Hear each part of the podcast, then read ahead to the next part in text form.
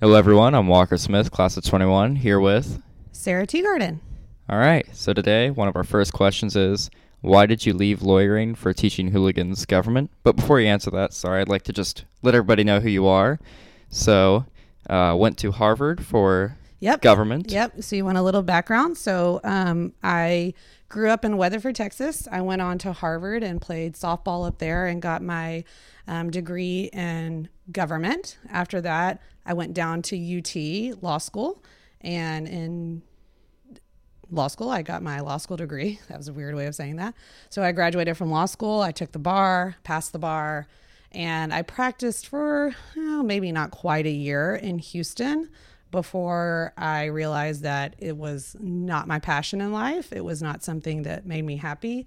Um, my father had passed away, and one of his biggest things was not wasting your time. And so I felt like I was wasting my time being an attorney in the way that I was being an attorney at the time and, and the areas that I was being asked to do work. Um, and so I decided not to do that anymore. And I packed up from where I lived in Houston. And my cousin, who was also an attorney down there with me and lived with me, um, she was at a different law firm, but she and I went to law school together and then lived together in Houston. I called her and I said, Hey, so I just quit because I don't want to be a lawyer anymore. And she's like, Oh, great, I'll go quit.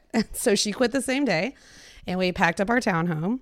We drove up to Fort Worth. Our our final destination was Angel Fire, New Mexico. We were going to go be ski bums for a year and decide what we were going to do with our um, growing debt and law school educations by being ski bums.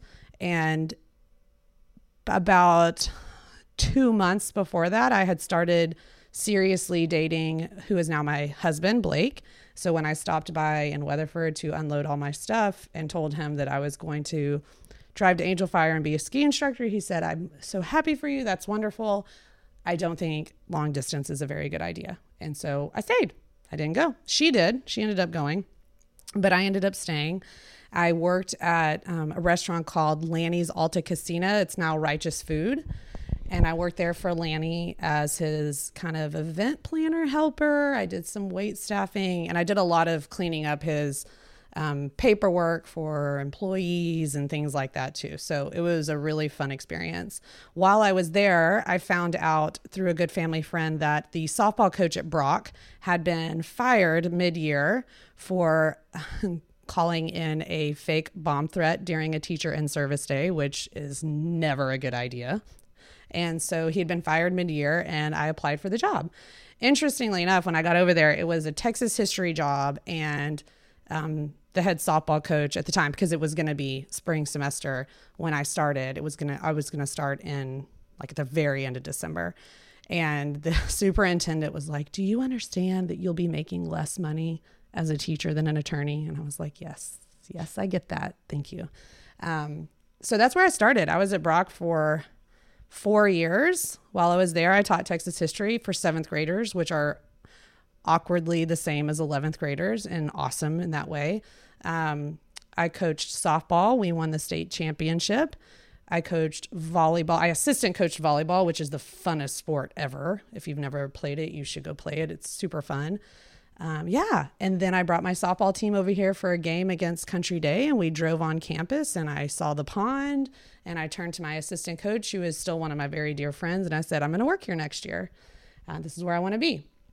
Interestingly enough, the job I applied for um, was in the middle school, and I got rejected. I got a phone call from Mr. Stevens telling me that it was it was not a good fit for um, what they were looking for. Maybe that was because during my um, classroom teaching observation, I threw an eraser at a kid who fell asleep, and apparently that was not not probably the best decision. Um, not an unusual decision at Brock, but not the best decision over here. But that night, I got a call from Brian Farda, who was the history department chair at the time, and he said, We'd actually like you to come work at the upper school. And so there you have it. The next year, I was at the upper school. So that's the life and story of Sarah Teagarden. Wrapped up into up one. There you go. So the next question I think is a little bit more important. What is your stance on pineapple pizza? This is what the people want to know. Okay, listen. So here's my deal on this. There are certain things that I will not eat hot. For example, when I eat hamburgers, I do not put I lettuce, tomatoes, no, gone. Lettuce and tomatoes have no business being on a hot food whatsoever. I realize what you're going to ask me. Are there not tomatoes and tomato sauce on pizza? Tomato sauce is very different than sliced tomatoes. And so, how does this relate to the pineapple question? Pineapples are meant to be at least room temperature, if not cold. If they are on a pizza, they are warm. That to me is insanity. So, pineapple pizza will not happen in my life. All right. Well, it sounds like you've thought about that more than the average bear. A lot more, actually, probably. Yes. So the next question is sort of a two parter. What moment on a DC trip made you think, why on earth did I become a teacher? And inversely, what moment reminded you of why you love being a teacher? Now, if it's the wrestling incident on why you became a teacher, you can go ahead and expound on whatever it was. Okay. So, a moment in D- there are many moments in DC where I sit on the floor in usually the hotel hallway at some ungodly hour of the night thinking, what have I gotten myself into? Um, poor Mrs. Wallace is almost has always been, except for a couple of years when Mrs. Joa was my um, was my roommate in DC. It's either Mrs. Joa or Miss Wallace that are my roommates in DC. And bless their hearts, they are woken up at all hours of the night when I'm dealing with stuff and they have to deal with like me trying to process and decompress over events that have happened during the day. Um, I think it would surprise people to know how many things pop up during the course of the day in DC that I have to deal with. Um, and I think that would be very shocking. And I, I think that I love that. I love problem solving. I love dealing with that stuff. It's it's not something that I shy away from. It makes it hard to be a leader for a group in DC, which has caused me to kind of rethink that role when I'm up there. Okay, so the two questions were what is an event that or a moment I can think about in DC that I was like, why did I become a teacher? I th- I am not going to go into great detail except for to say that the situation that happened or it wasn't one particular situation, but it was a, a series of situations that happened that, that made me shake my head and think about not why I became a teacher. I've never ever doubted that in my life, but about being in DC in particular actually had nothing to do with the students. It actually had to do with the other te- with teachers that were there and having to manage making sure that I'm clear on my expectations and I'm clear about what we're doing and where we're going and you say those things one way to students but when you're talking about your peers and who you work with you say them a different way and so that's probably been like sometimes moments where I'm like oh that's interesting okay now DC has actually produced way more moments of that's why I teach than except for advisory than anything else since I've been at Country Day. Advisory takes the top on that for uh, there's no doubt in my mind. Well, of course. Yeah, absolutely. No bias whatsoever. But there have been some very fun dynamic moments. So for example, I still to this day blame Merrick Decker for causing me to be addicted to the app game balls for about two years. He was sitting at the Lincoln Memorial. I sat down next to him and I'm like, What are you doing? And he showed me that he was playing. He goes, I'm playing balls. And I was like, um, I'm sorry, what? And then he showed it to me and I was like, instantly addicted. And to this day, I blame him for that addiction.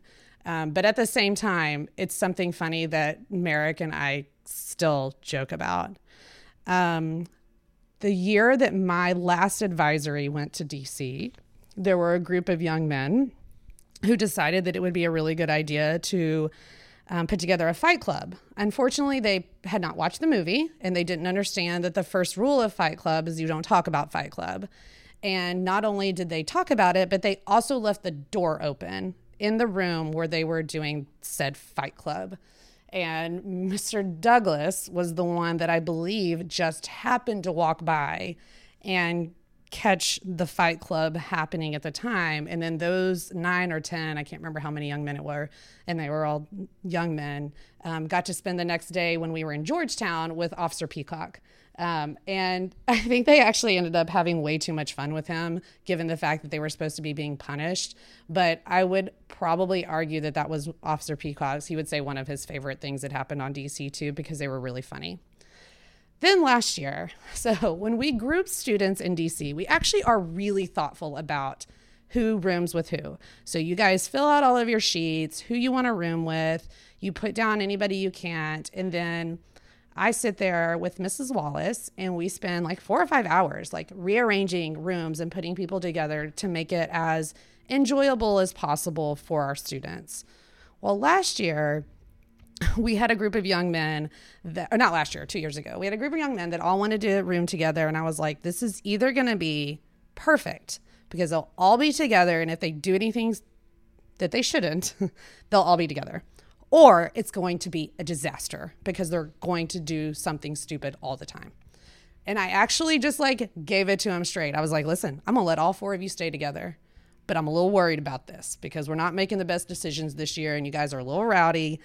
And they assured me, nope, we we will take care of it. We will do what we're supposed to do. And I was like, okay they it was great because two of the young men I had not really gotten to know very well at all and they were good friends with one of my advisees and so I got to know them more and it was really wonderful to get to know those two guys more than I had especially because they are close to one of my advisees. So one night I'm sitting in my room with I can't remember I think it was Mrs. I can't remember who I was sitting in my room with Actually, there may have been multiple teachers in there, and we were just chit chatting. I believe it was a Joelle Wallace combo in your room at the time. okay, that's that possible. that's possible. And I get a phone call from Henry Marlowe.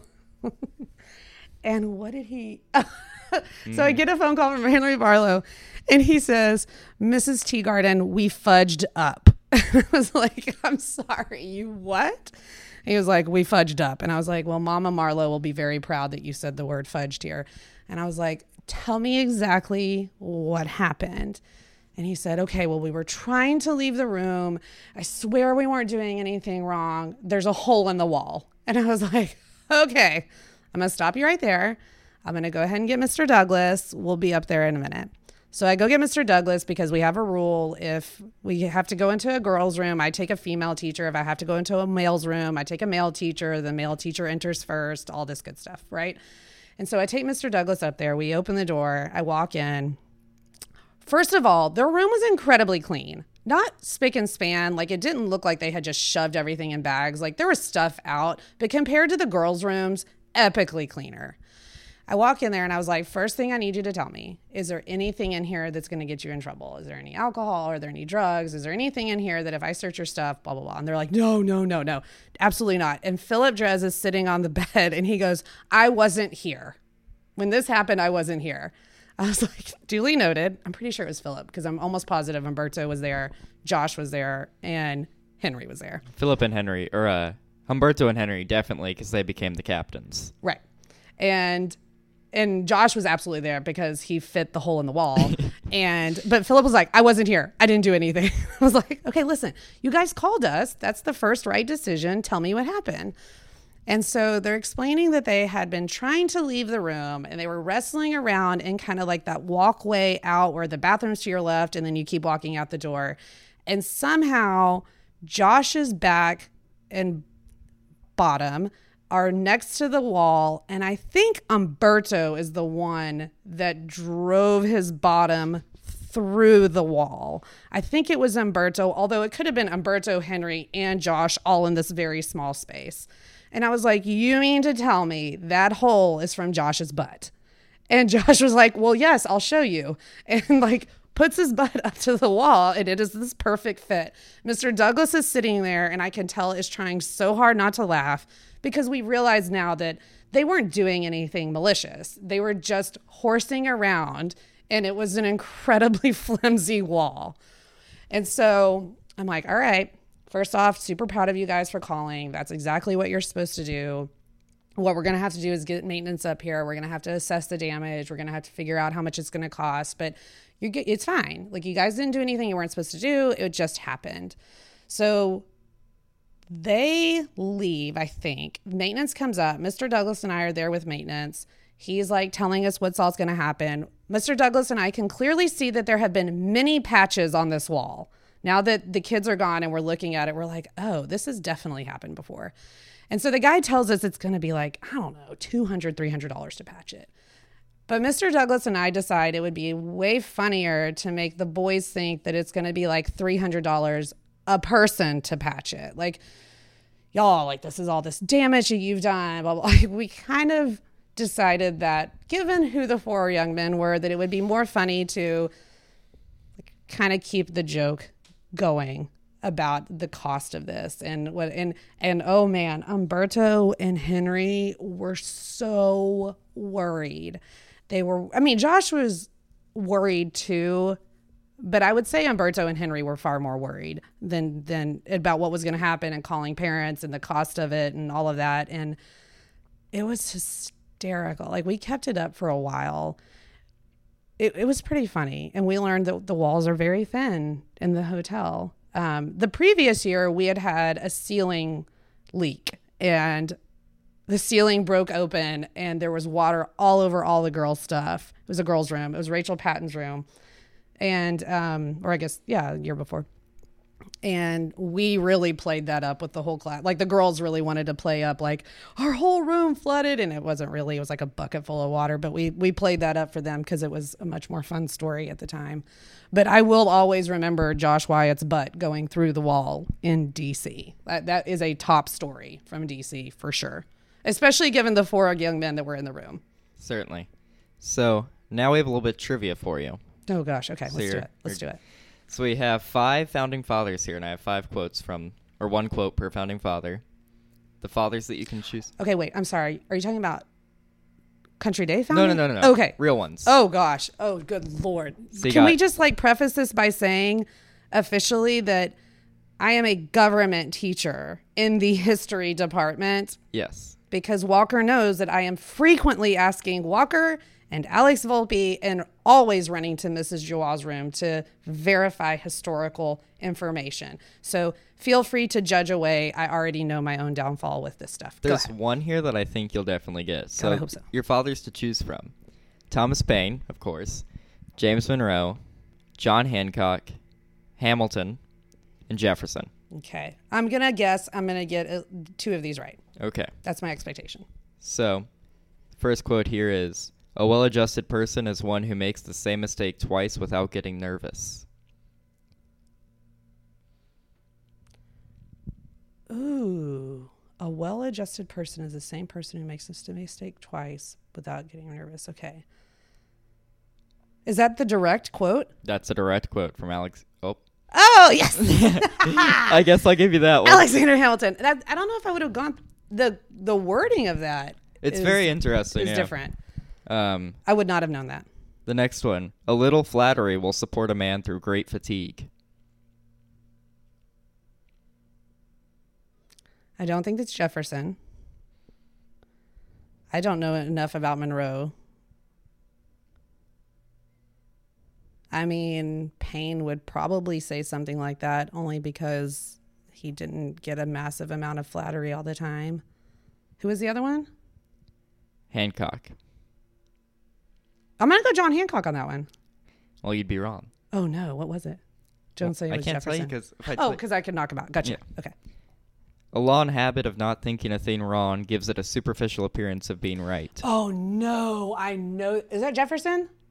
No, gosh, I've written that quote down. A long habit of not thinking of it. No, that's Paine. You're right. Thank you. Thank you. goodness you. got that one right. Yeah, I was You know, like, I have written this down Yeah. so many times. That's pain. you could Okay. not get a T Pain quote wrong T Pain, You know that's. I mean, you would disown me. You would disown me as your advisor. There, His Majesty can now read my name without glasses, and he can double the reward on my head. John Hancock. There we go. And never put off till tomorrow what you can do today. Dang it, that's so. That's Jefferson. That's Jefferson. Yeah. Yeah. So Monroe was the other one. Yeah. Yeah. I Actually, not too bad. I'll take it. I It helped that that, I. It helped that you slipped on the Alexander Hamilton. I did. I did. I'll take it though. Because I was reading it, uh, the way the quote's written, I just. So that kind of leads me to if you could ask any founding father anything, who would it be and what would you ask? Okay. If I could ask any founder, founding father anything, who would it be and what would you ask? I think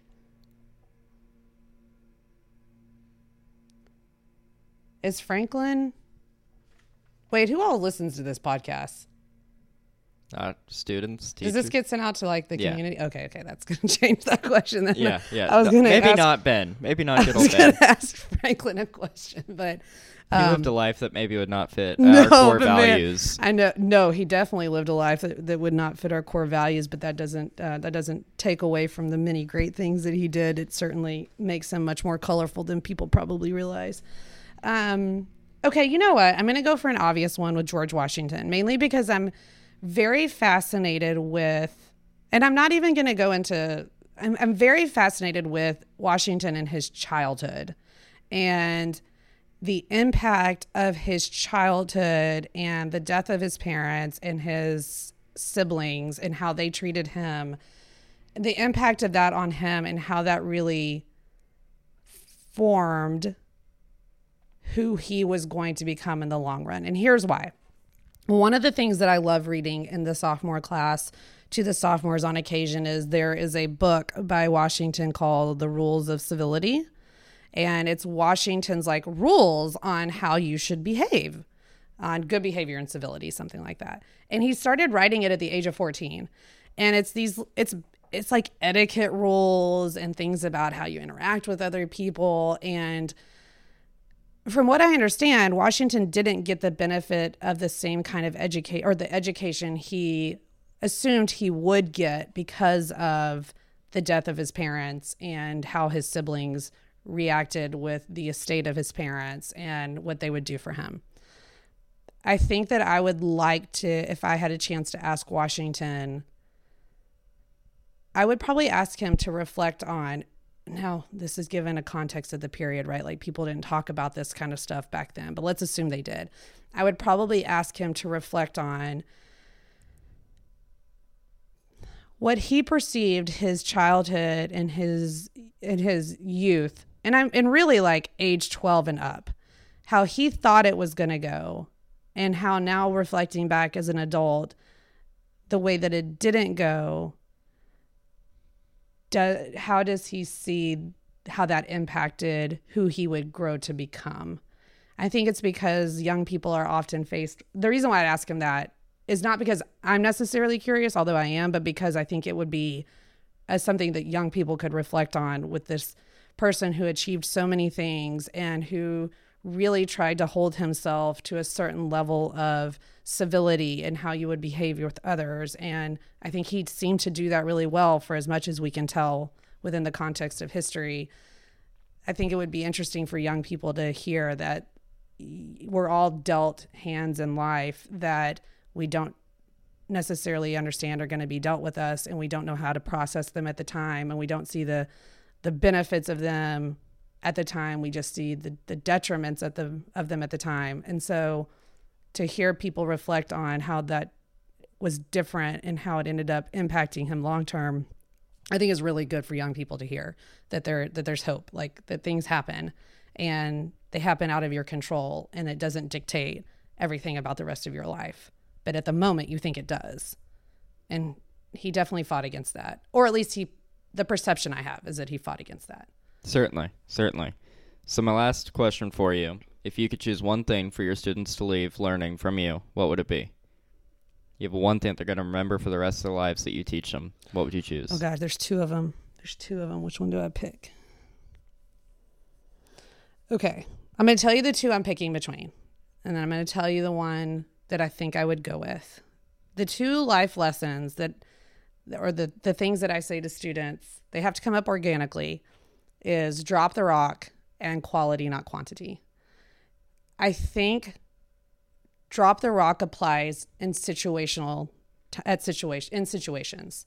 I think quality not quantity is a very good general life rule for most things in your life. Quality of friends, not quantity of friends.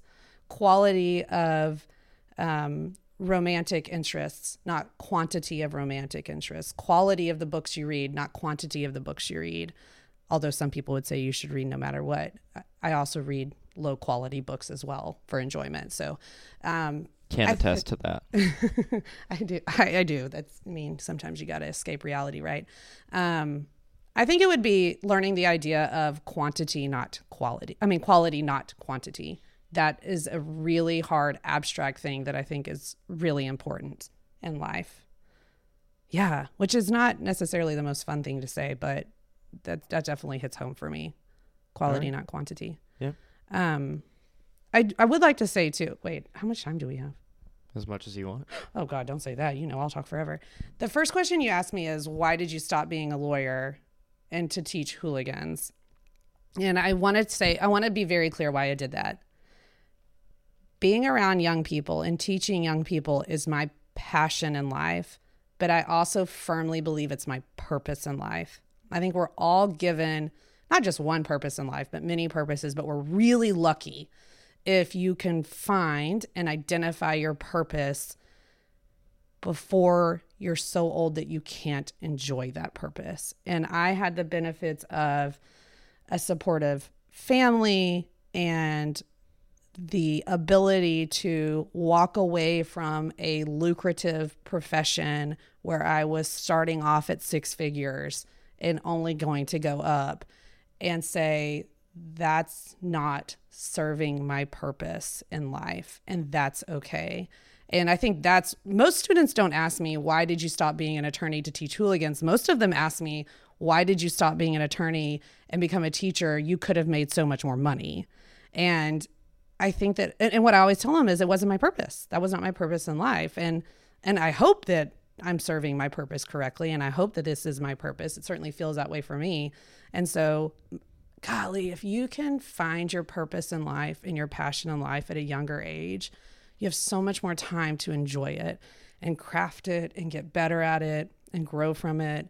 And I was really lucky. I didn't wait around and be an attorney for too long. I said, nope, not it. And it's been, even during this hard year, it is still incredibly fulfilling every day to go to my job.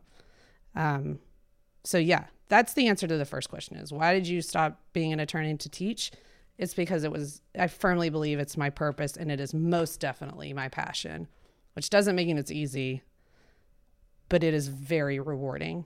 Like this is very rewarding, Walker, to see you doing this and to see what you're going to go off and do is really rewarding because I feel like this is your passion and probably a part of your greater purpose in life. So, yeah, there you have it. This was a much more serious conversation than I Yeah. thought it would be. Yeah. Except for tomatoes and lettuce and pineapples. God, tomatoes. That was an interesting start to this one. Yeah, man. I don't understand hot fruit or hot vegetables. Pie. Oh, yeah. Pie's a hot cobbler. I do Cake like apple. to a degree. Yeah, but I also must say that one of the best things about being an adult is I once went to dinner with my sister and a girlfriend of hers was really pregnant at the time. We went and ate sushi. And she, I'm not going to use the exact language she used, but I said, Hey, you're pregnant. I mean, I was not married at the time. I had obviously not had children at the time. So I didn't curb my question the way I probably would now. But I was like, You're pregnant. Are you supposed to be eating sushi? And she, like, very calmly put down her chopsticks and was like, I'm not going to use her direct phrase, but she was like, I'm an adult. I can do whatever I want. And I was like, oh my gosh, that's so true. And like, you're still responsible. You still are responsible for your decisions, but it's so true. This is how I feel about vegetables. I am an adult. I no longer have to eat vegetables if I don't want to. And it is so liberating. It's terrible. I have a horrible diet, but I don't have to eat vegetables. And I don't like hot vegetables. They're not going on my hamburger. It's weird. Is it not weird? I I'm I Do load up my eat burger. I load up my burger if it's free. If they're gonna put it on my burger for the same price, I get everything they're gonna give me for that price because I got to get my money's worth. I see, but you're doing it for your money's worth. Exactly. It And- doesn't matter what it tastes like. Oh, and see, now I'm also at the age where I'm like, if it doesn't taste good, I don't eat it. If it doesn't, or I don't drink, like I don't feel the need. Oh, I paid for it. I got to eat it. No, I've stopped doing. You're not a teenage boy, is essentially Exactly. what you're saying. However, I do make my children eat it, so Yeah. they are not yet at the point. Uh, well, actually, they only have to try one bite, and then they can either go hungry or they can eat it. But that's that's their dinner. Um, but yeah, it's really liberating to be like, I'm an adult. I don't have to eat vegetables. Um, my girlfriends around here think that that's really funny and probably outrageous, but they also watch me eat lunch on a daily basis and it's not healthy ever. So Yeah. I am really surprised that I didn't get a few questions. I was really I was really expecting someone to have asked what the SCS stands for on our cups because there's some of us that have cups that say that and everyone tries to figure out what it stands for. I was thought I thought I would get that question. I wouldn't And you have wouldn't answered. have answered it. Never. Yeah. I wouldn't have answered it. No, I can't. I can't. I'd have to kill you and then that's just not good. Um but no. How is this compared to Mr. Cordell's interview? Different. I mean, how do you follow up John Cordell? That's the issue. He's a legend. He's, But I- a, he's a legend. Yeah. I do want to take this time to say thank you not only for coming and speaking with me today, but for three years as my advisor. Yeah, it's been fun. Really helped me integrate into Country Day whenever I came as a sophomore. So I want to say thank you very much. This was the second episode with Miss Sarah Teagarden. Hey, thanks for having me. Thank you.